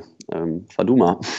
Aber genau. Also, so einfach ist das ja dann oft doch nicht, ne? Nee, und, aber da sind wir jetzt genau bei dem Punkt, wo wir vorhin schon mal waren, ähm, dass es dann möglicherweise Konstellationen gibt, wie wir das jetzt auch bei der Europameisterschaft gesehen haben, dass dann in unterschiedlichen mhm. Nationaltrikots, aber von der gleichen Mannschaft Jungs unterwegs sind. Und ich sag jetzt mal, wenn, wenn äh, das ist halt auch so eine Frage, die sich, die sich mir dann stellt. Wenn jetzt Alaphilippe mit Yves Lampaert unterwegs ist, so, äh, sind die sich dann einig oder... Oder nicht? So. Und ich meine, eine, eine Medaille bei der W M ist... Normal nicht. Genau. Nein, bis zu einem gewissen Punkt. Also na, natürlich, bis Kilometer hundertfünfzig äh, tut man sich da gar nichts. Aber ähm, ja. nein, wenn es hinterher hart auf hart kommt... Ähm, Klar, wenn man dann zu dritt unterwegs ist und äh, eine andere... Ne, die ähm, Telekom damals. Lampaert attackiert, dann geht vielleicht... Äh, äh, und Valverde ist jetzt vorne noch dabei, ähm, dann ähm, geht Alaphilippe vielleicht nicht direkt los, sondern sagt erstmal, ähm, komm Alejandro, fahr du erstmal. Also das, äh, das d- dann schon, also ne, dass das, das man nicht direkt hinterher setzt, aber äh, Geschenke werden dann nicht gemacht. Nee, aber das ist, ich meine, bei der E M haben wir es gesehen, Ähm, dass Lampaert und, und Viviani da ja schon, ich sag mal, zumindest ähm, sich einig darüber waren, wie sie das mit Pascal gut zu Ende spielen können. Genau, das, das ja auf jeden Fall. Ich meine, die fahren das ganze Jahr miteinander zusammen und ähm, die sagen dann, Hauptsache einer von uns, aber nicht der. Ja. das, das bringt natürlich schon auch einen Vorteil. Und ähm, aber das ist dann, das eine ist die W M äh, und das, äh, das andere war die eine war die E M und das ist jetzt die W M und das Nochmal ist was dann ganz doch anderes. Hier was ganz anderes, ja. Weil wenn du Weltmeister bist, dann bist du eine Legende. Europameister ist auch schon was ganz Großes, äh, hat aber auch noch nicht so den Stellenwert. Ja? Das äh, gibt's schon, gibt's noch nicht so lange den Titel. Und ähm, ja, wenn man sich einmal als Weltmeister bei den Profis eintragen kann, dann ähm, dann ist man da. Dann, ja, äh, Europameister kann man schon wieder vergessen irgendwann. Ja, ja. Nee, das ist, also so hart das, das klingt, aber das ist, ist einfach so. Das, da bist du, äh, stehst dann oben auf dem Olymp und ähm, deswegen wird da auch nochmal anders gefahren. Ja, also wenn du mich vor sechs Wochen gefragt hättest, wer Weltmeister wird, hätte ich gesagt Mathieu van der Poel. Ähm, nachdem ich jetzt mir die Vuelta angeguckt habe, tendiere ich zu Philipp Gilbert. Ähm, das ist ziemlich verrückt, was der alte Mann da, wie der da durch die Gegend gefahren ist. Und äh, sehr, sehr gerne. Valverde auch. Ja, ja gut, äh, ich glaube, bei Gilbert ist vielleicht noch der Vorteil, dass der nicht jeden Tag Anschlag fahren musste. Also ich kann mir schon vorstellen, so, dass das, das ist gerade auch im Kopf, wenn du so eine, so eine Rundfahrt auf G C fährst, dass, es, dass du im Kopf halt auch einfach dann vielleicht ein bisschen müde bist. Ich weiß nicht, vielleicht schätze ich das auch völlig falsch ein, aber das kann ich mir schon vorstellen. Nee, das ist Das ist äh, bei jedem normalen Menschen ist das so. Bei, bei, bei Werder aber nicht. Es gibt ein paar, die, die sind nicht so normal. Okay. okay. Ja, du musst ja sehen, wann hat er sein erstes Rennen gewonnen? Im Januar, glaube ich, ja? War das nicht? Ja, ja. Ach, das oh, ja, ich weiß nicht. Also äh, äh, das ist ein aus, äh, absoluter Ausnahmeathlet, ne? Der, der, der fährt immer schnell. Also mhm. jedes Rennen, was der fährt, äh, ist der vorne mit dabei. Also es ist ganz selten, dass der mal irgendwie was als Vorbereitung nimmt. Mhm. Ähm, aber okay, klar, die müssen sich jetzt, jetzt erstmal wieder erholen. Mhm. Auch, auch John. Äh, John hat sich jetzt ähm, ja, seit dem Sommer hat viel Höhentrainingslager gemacht, hat sich sehr gut vorbereitet, hat jetzt bei der Vuelta nicht wirklich das gezeigt, was er hätte zeigen müssen vielleicht äh, für andere. Aber ähm, ich habe ihn noch nicht abgeschrieben da. Mhm. Der hat sich gut vorbereitet und ähm, das ist auch, ne, der, der ist zur Vuelta gereist, ne, mit dem Ziel, sich mit der Vuelta auf die äh, W M vorzubereiten. Und das ist ein Kopfmensch, wenn der, der kann dann an einem Tag auch äh, über sich hinauswachsen und der fokussiert sich dann so extrem, ja. ähm, dass das, glaube ich, nochmal was anderes ist. Ja, das ist so ein Kampfschwein, ja, ja, auf jeden Fall. Äh, Weil wenn du deinen Erfolg vielleicht auch schon bei der Vuelta hattest, dann bist du schon so ein bisschen satt, so in Anführungsstrichen. Ne? Dann kann dir, dann kannst du einerseits auch lockerer an die W M rangehen. Du kannst sagen, ich hatte mal einen großen Erfolg und jetzt kann ich abwarten und schau mal, was bei rauskommt. Das kann John natürlich nicht, da muss es jetzt klappen. Ne? Ja. Aber ich, ich sehe das ehrlich gesagt in dieser Konstellation, wo wir vorhin drüber gesprochen haben, was, was die deutsche Mannschaft anbetrifft. Ich finde das eigentlich, eigentlich gar nicht so schlecht. Und mit John hat man jemand, wo man, wir haben vorhin drüber gesprochen, äh, acht Grad und Regen, wo du auch einfach so ein Kampfschwein und im Kopf äh, stark sein musst. Und da kann man einfach sagen, John wartet. Der wartet einfach das ganze Rennen, weil falls es im Finale doch irgendwie dazu kommen sollte, dass da irgendjemand sprintet oder so, äh, dann wäre da jemand. Und ich meine, er ist jetzt klar, das ist vielleicht ja. ist es äh, höhenmetertechnisch zu schwer, aber man hat auf jeden Fall diese Option. Und das heißt, wenn jetzt Nils in einer Gruppe mitgeht, oder ich sehe da auch, ich sehe da auch Simoni. Also wenn man, wenn man, wenn man sagt, das ist irgendwie so ein Amstel und da geht irgendwie eine Gruppe, dann kann da auch ein Simon Geschke mitfahren. So, und dann äh, kann man aber immer sagen, Jungs, ich habe jetzt hier, ich fahre hier nur mit, ich bin hier Aufpasser, weil wir haben John und der ist unser Kapitän. Ähm, das wäre vielleicht auch so ein taktisches Element, wie das dann geht im Rennen, ist wieder eine andere Geschichte. Aber ich sehe das, ich sehe das in dieser Konstellation, dass man sa- sagen kann, wir haben da noch Dege hinten, äh, das sehe ich gar nicht, sehe ich eher als Vorteil an. Ob das äh, jetzt nur so kommt, dass, wie du sagst, dass da äh, letzte Runde entscheidend ist oder Oder irgendwie drei Runden vor Schluss oder wie auch immer. Aber ich sehe es auf jeden Fall taktisch, was die Mannschaft betrifft, ähm, sehe ich das gar nicht so als so schlecht an. Und ich meine, mit Markus Burkhardt hast du jemanden, der gerade auf dem ersten Teil, den, ähm, den Robert vorhin so gut beschrieben hat, wo du eine Mannschaft brauchst, wo du einfach jemanden, also ich meine, bei, bei Boogie kannst du jeden auf den, auf den Gepäckträger setzen und der bringt den heil äh, bis... bis auf die Schlussrunden, ja, und ähm, das, ja. Jascha ist auch so ein Tretschwein und ich fand zum Beispiel auch stark, wie Jonas Koch gefahren ist jetzt bei der Vuelta und ich finde, der hat sich seinen, seinen Start bei der, bei der W M auch auf jeden Fall verdient. Ja. Absolut, ja. Ja, und ich meine, wir haben noch Pascal, das ist so ein bisschen für mich so, ähm, äh, ja, ich, der braucht keinem was vormachen, ja, der hat äh, Sprintrekord bei der, beim, beim Giro gewonnen, ähm, ich weiß gar nicht, wie viele Rennen er jetzt dieses Jahr gewonnen hat, ne? Deutsche Tour, die Etappe, das war auch ganz stark. Da ist nur noch, wie kommt er über die zweihundertfünfundachtzig Kilometer? Ja, und der hat schon eine lange Saison jetzt auch. Das, also und das auch. Also, aber nichtsdestotrotz ist das nochmal so ein, so ein Backup, ne? Ja. Und so ein bisschen die Wundertüte. Genau. Das waren auch die Hintergedanken vom Bund Deutscher Radfahrer, wo mhm. Pascal mitgenommen wird. Er ist extrem motiviert, hat jetzt nochmal das Training der letzten drei Wochen komplett darauf ausgerichtet. Und ja. Und er hatte sich auch absolut verdient über die Saison jetzt. Das muss man ja auch sehen. Absolut. Ähm, na, so stark wie er gefahren ist, äh, der, der gehört zur W M. Fertig. Ja. Ja, und mit der Aussicht auf acht Grad Regen und dreihundert Kilometern kommen jetzt, stehen die Leute vielleicht auch nicht Schlange, um, um, äh, um als Helfer zur W M zu fahren. Ja, ja, das darf man nicht, äh, überhaupt nicht vernachlässigen. Ne? Ähm, also wenn es jetzt wirklich so, ein, so eine Regenschlacht wird, äh, können da ganz andere Fahrer oben äh, stehen. Ja, die können noch so gut, äh, kann man noch so gut einschätzen jetzt äh, im Vorfeld. Ähm, aber ähm, dann wird Michael Albasini Weltmeister. Das könnte sein. Valverde mag das auch, ja, oder äh, nein, da, da gibt es ja so ein paar, eben wie so, so ein Christoph. Nicht eher die ganzen Norweger, die sind das gewohnt, bei so, so einem Wetter zu fahren. Die, oder beziehungsweise die, die gewohnt ist ja nochmal was anderes, aber die können das auch wirklich. Ne? Mhm. Mhm. Dann, dann spielt es ja wirklich eine Rolle, wer,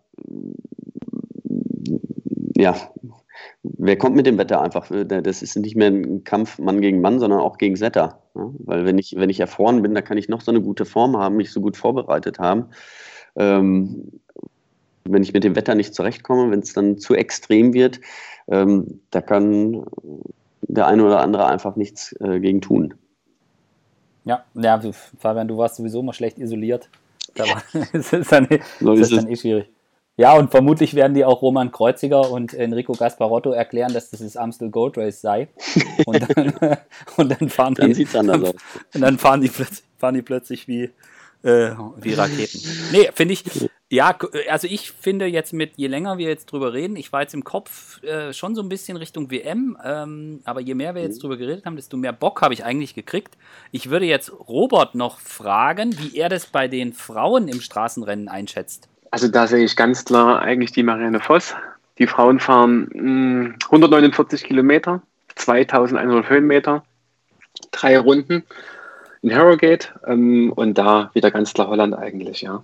Also mit Van Vleuten, Anna van der Breggen und Marianne Voss, die ja eigentlich gerade, also ähnlich wie Gilbert ihren zweiten Frühling hat, weißt du? Also unglaublich.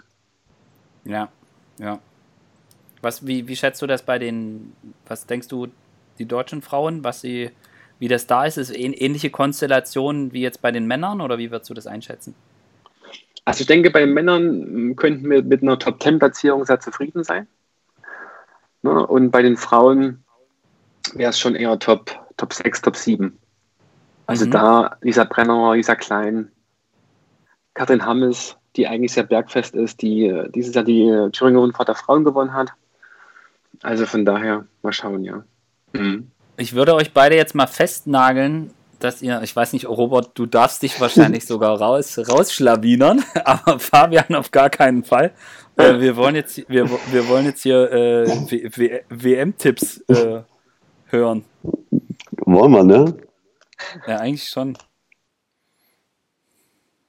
Fabian, was sagst du? Also bei den, bei den Frauen, muss ich äh, sagen, bin ich... Äh, würde ich auf das Urteil von Robert, Robert vertrauen, da fühle ich mich, da fühle ich mich nicht sicher genug, was einfach auch daran liegt, dass man, dass es extrem schwer ist, das finde ich grundsätzlich sehr schade, dass es extrem schwer ist, wenn man die Männerrennen verfolgt, auch die Frauenrennen parallel verfolgen zu wollen. Mhm. Das stört, das stört mich jedes Jahr bei den Klassikern, weil, keine Ahnung, das geht beim, beim, beim Opening Weekend los, dass äh, wenn die Männer in die entscheidenden Hellinge fahren, dann kommen die Frauen gerade ins Ziel. Also du kannst gar nicht beides mhm. ver- verfolgen an der Stelle, was es extrem schwer macht. Und ja, und wir wissen ja auch, ich meine, wenn man hinterher was nachliest oder so, ich meine, kann man sich jetzt auch nicht jedes Rennen hinterher nochmal bei, bei YouTube angucken. Ähm, das macht es extrem, das finde ich sehr schade, weil das macht es extrem schwer, wenn man versucht, jetzt beides zu verfolgen. Auf der anderen Seite, ich meine, die Argumente, dass es cool ist, äh, wenn, wenn mehrere Rennen an einem Tag ausgetragen werden, brauchen wir jetzt auch nicht drüber zu diskutieren. Das ist jetzt eher so das Journalisten-Rumgejammere, um zu mhm. kaschieren, dass ich von den Frauen nicht genug Ahnung habe, um, um jetzt da irgendwie, um jetzt da irgendwie total äh, tief einsteigen zu können und Robert zu sagen, warum äh, er da komplett äh, daneben liegt, was ich sowieso nicht könnte.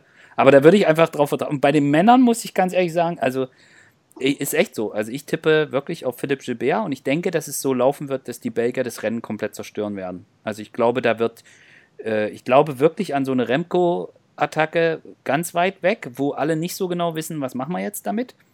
Mhm. Und ich glaube, dass sie es dann einfach zu Ende spielen. Sobald es diese Konstellation gibt, da wird dann zugefahren und sobald die eingeholt worden sind, dann geht wieder die nächste Attacke. So ein bisschen wie bei den Kanada-Rennen. Mhm. Dass dann, dass dann im Finale geht dann nochmal eine Attacke und im Endeffekt, das geht bei bis zweihundertfünfzig Kilometer geht das vielleicht noch gut, aber wenn wir fast dreihundert haben, also irgendwann, da kann dann auch keiner mehr nachfahren. So, und, und dann ist die Frage, wer ist dann drin in dieser Gruppe? Ist das, ist das ein Oli Naesen oder ist das ein Philipp Gilbert? Und ich, also ich, im Moment würde ich sagen, Philipp Gilbert wird Weltmeister. Weil er die bessere Mannschaft hat. Und gut weil die drauf einfach ist. Die weil die einfach die stärksten sind und ich äh, und ich denke, Nils Politt fährt einfach mit, wenn Gilbert losfährt und äh, er holt dann und er holt dann äh, holt dann hoffentlich eine Medaille und dann fände ich, wäre das absolut sensationell. Und ansonsten werden die halt eingeholt und dann sprinten äh, Van Avermaet und Dege und dann gibt es auch eine Medaille, ist auch in Ordnung. Okay. ähm Ich, ich mache mir jetzt zwei Favoriten. Wenn es fünf Grad und Regen hat, gewinnt Christoph, habe ich ja vorhin schon gesagt. Aber äh, unter normalen Umständen gewinnt Van der Poel. Ja. So, Robert. Mhm. Also, ja. ich würde, also, so einfach ist es. Ich lege mich auf Belgien fest. Welchen Fahrer bin ich jetzt mal komplett neutral? Okay, ähm, das darfst du, weil du Gast bist. Genau. Aber wenn Van der Poel gewinnt, dann hat Belgien was verkehrt gemacht, Fabian. Ja, natürlich. Aber äh, das ist auch manchmal, ähm, wie oft ist Italien nicht Weltmeister geworden und äh, waren mit Abstand die Stärksten. Das kann auch eine Last werden. Absolut. Ja, aber gut, bei den Belgiern, glaube ich, die klären das beim Leffe, was sie da machen. Und bei den Italienern fährt der eine dem anderen hinterher. Also so war das zumindest früher. Ja, gab's mal, aber... Gibt's nee, es ist, ist, ist, ist wirklich, ähm, wirklich auch schwierig da. Ähm, also Gilbert Van Avermaet äh, will auch gerne mal Weltmeister werden. Ne? Ähm, Und der ist, der ist gut gefahren. Also ich fand den jetzt hier in, Mon- in Montreal... Der hat gewonnen, fand, aber ganz stark. Ja, das und die sind da vorher nicht gebummelt. Also das war schon, das war schon richtig gut. Ja.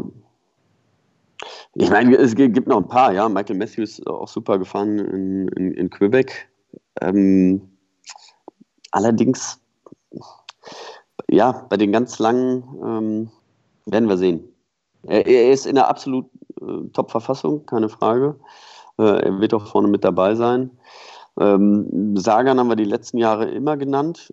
Gab's, haben wir jetzt gerade noch gar nicht so viel drüber gesprochen. Ich fand den auch nicht so stark, muss ich ganz ehrlich sagen. Mir hat, mich hat er nicht überzeugt jetzt. Also es äh, hat, hat schon abgenommen. Ne? Und, ja. ähm, Alaphilippe fand ich gut. Ja, das aber... Ist, ist der nächste auf meiner Liste hier, der ähm, ja, über die ganze Saison, äh, keine Frage, ähm, wenn der seinen Tag hat, ähm, kann er sich auch alle abhängen. Ja. Also wir freuen uns drauf. Ich freue mich auch äh, auf die, äh, muss ich ganz ehrlich sagen, weil ich sehe so gut wie gar keine Juniorenrennen. Also ich frage immer, oder jetzt auch U dreiundzwanzig-Rennen sehe ich jetzt auch nicht so viele.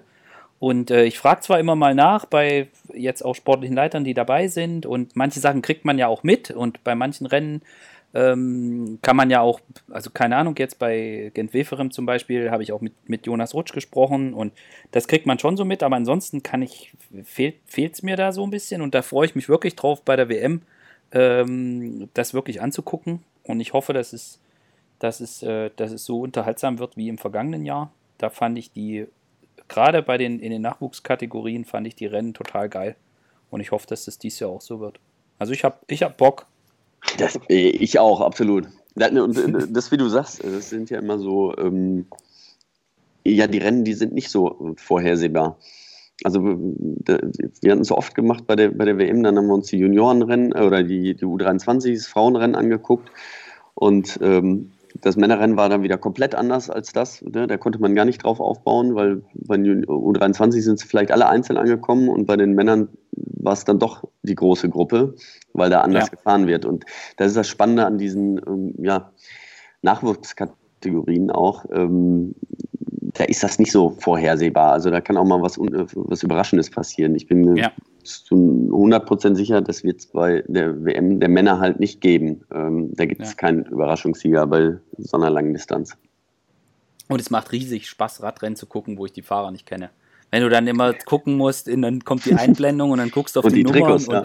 Und, ja. und es ist herrlich. Das ist, also ich finde es find echt cool. Sonst ist man ja so, irgendwie guckt man da so routiniert so hin und verfolgt das so ein bisschen. Und, aber da sitzt du halt echt da und denkst, ey, wer ist das jetzt? Ah, Koch. Wie ist der Italiener nochmal? So, aber das, das passiert ja selbst bei den, Profi, bei, bei den Profis, weil äh, die auch in einem anderen Trikot fahren. Und da muss man das sich stimmt. auch erstmal wieder dran gewöhnen. Aber ich glaube, äh, wann ist acht Uhr vierzig Start? Im Ziel sind sie um, schnellster Schnitt ist um fünfzehn Uhr dreißig. Da sind ja knapp sieben Stunden im Sattel, da erkennt man sie irgendwann. Ich glaube auch, dass ich sowohl Nils als auch äh, Gilbert äh, erkennen werde.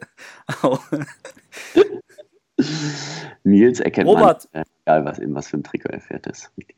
Richtig. Ich habe großen, großen Bock auf die W M. Ich entnehme ihr auch. Äh, Robert sowieso.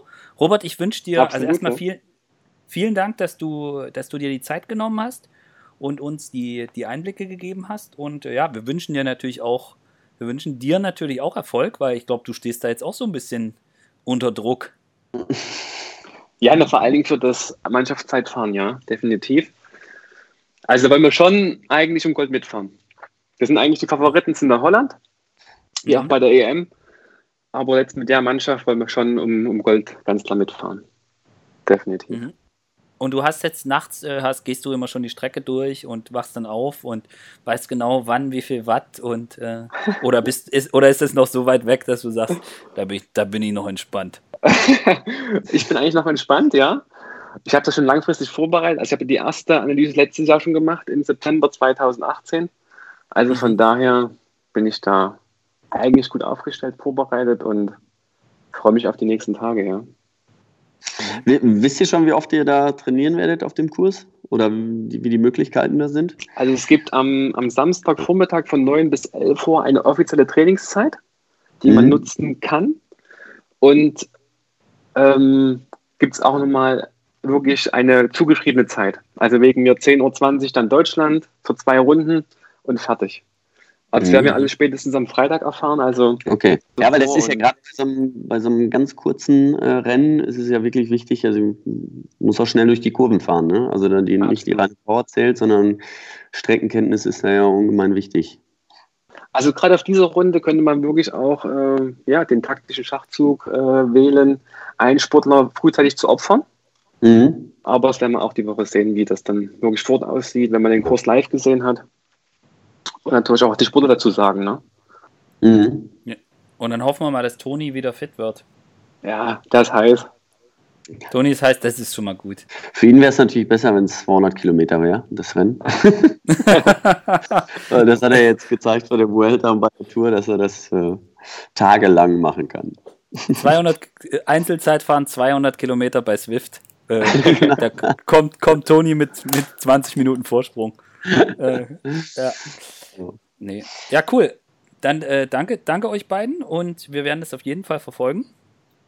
Und äh, ich bin echt gespannt und dann hoffen wir mal, dass alle, dass alle gesund und heil durchkommen. Und ich weiß noch nicht so genau, ob ich fünf Grad und Regen wünschen soll. Zum Zugucken sicher geil, aber die Jungs tun mir dann schon leid. Also fünf Grad und Regen, dreihundert Kilometer. Boah, das will ich eigentlich niemandem wünschen, wenn ich ehrlich ja. bin. Danke euch beiden, danke Fabian, danke Robert. Und äh, eine schöne Zeit. Und viel Spaß mit der W M, auch an alle unsere Hörer. Dankeschön. Danke auch. Und Robert, grüß alle ganz schön und toi toi toi. Das mache ich. Danke, Fabian. Bis dann. Tschüss. Tschüss.